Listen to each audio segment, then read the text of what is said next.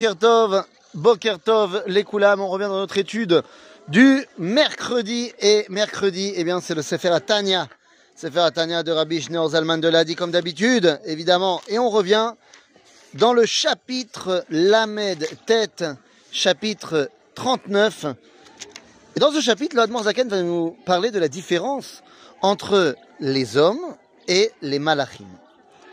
Alors, je rentre pas dans le détail du fait que le Zaken nous explique qu'il y a deux sortes de malachim. Il y a des malachim qui sont éternels et des malachim que nous pouvons nous-mêmes créer.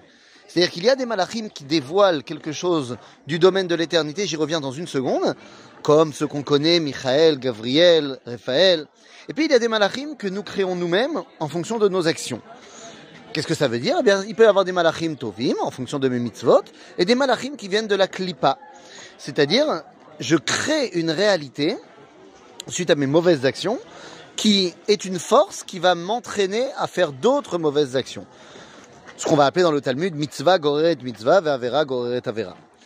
Mais si déjà on parle de petites secondes des malachim, on peut se poser une petite question, mais c'est quoi un malach? Quelle est la définition d'un malach? Eh bien un malach, c'est l'expression de la volonté divine. C'est une des expressions de la volonté divine. Par exemple, la volonté divine de guérir s'appelle Refa El. La volonté divine d'être puissant s'appelle Gavri El. En d'autres termes, eh bien, les malachim, c'est l'une des expressions de la volonté du Créateur. Certains viennent donc directement de sa volonté, sont éternels, d'autres, eh bien, sont tout simplement les expressions de ma volonté. Alors très bien, on a compris ce que c'était les malachim. La Azaken ensuite va nous expliquer quelle est la différence entre les malachim et nous. A priori, évidemment, euh, les malachim, c'est au-dessus de nous. C'est ce que va dire le Rambam.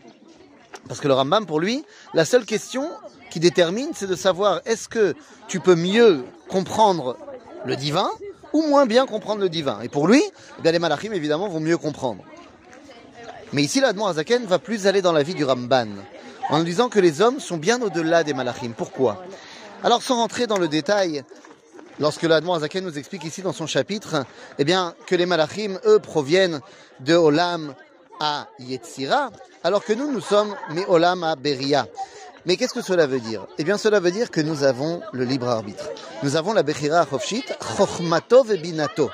C'est-à-dire que nous avons la capacité de discernement et de décider de faire ceci ou cela, en bien ou en bien. Et donc, en cela, nous dépassons les malachim. Parce que le fait que nous soyons capables de décider permet de prendre la décision de nous élever au-delà de notre condition. Et donc, nous pouvons ainsi nous rapprocher de cette dimension qui s'appelle Olam à Atzilut. Vous savez, le Admor Azaken a écrit un nigun, le fameux nigun de Dalet Bavot, dans lequel eh bien, on passe de monde en monde, Asiya, Yetzira, Bria, Veatzilut. Pourquoi? Eh bien, pour essayer de se rapprocher un maximum de la volonté divine. Et dans ce chapitre 39, nous dit l'Admon Azaken que c'est à nous, c'est à nous que revient le devoir et surtout, eh bien, j'allais dire le, euh, le mérite de pouvoir réaliser cette élévation. Chose que Dieu n'a pas permis aux malachim, il nous a permis à nous. À bientôt les amis.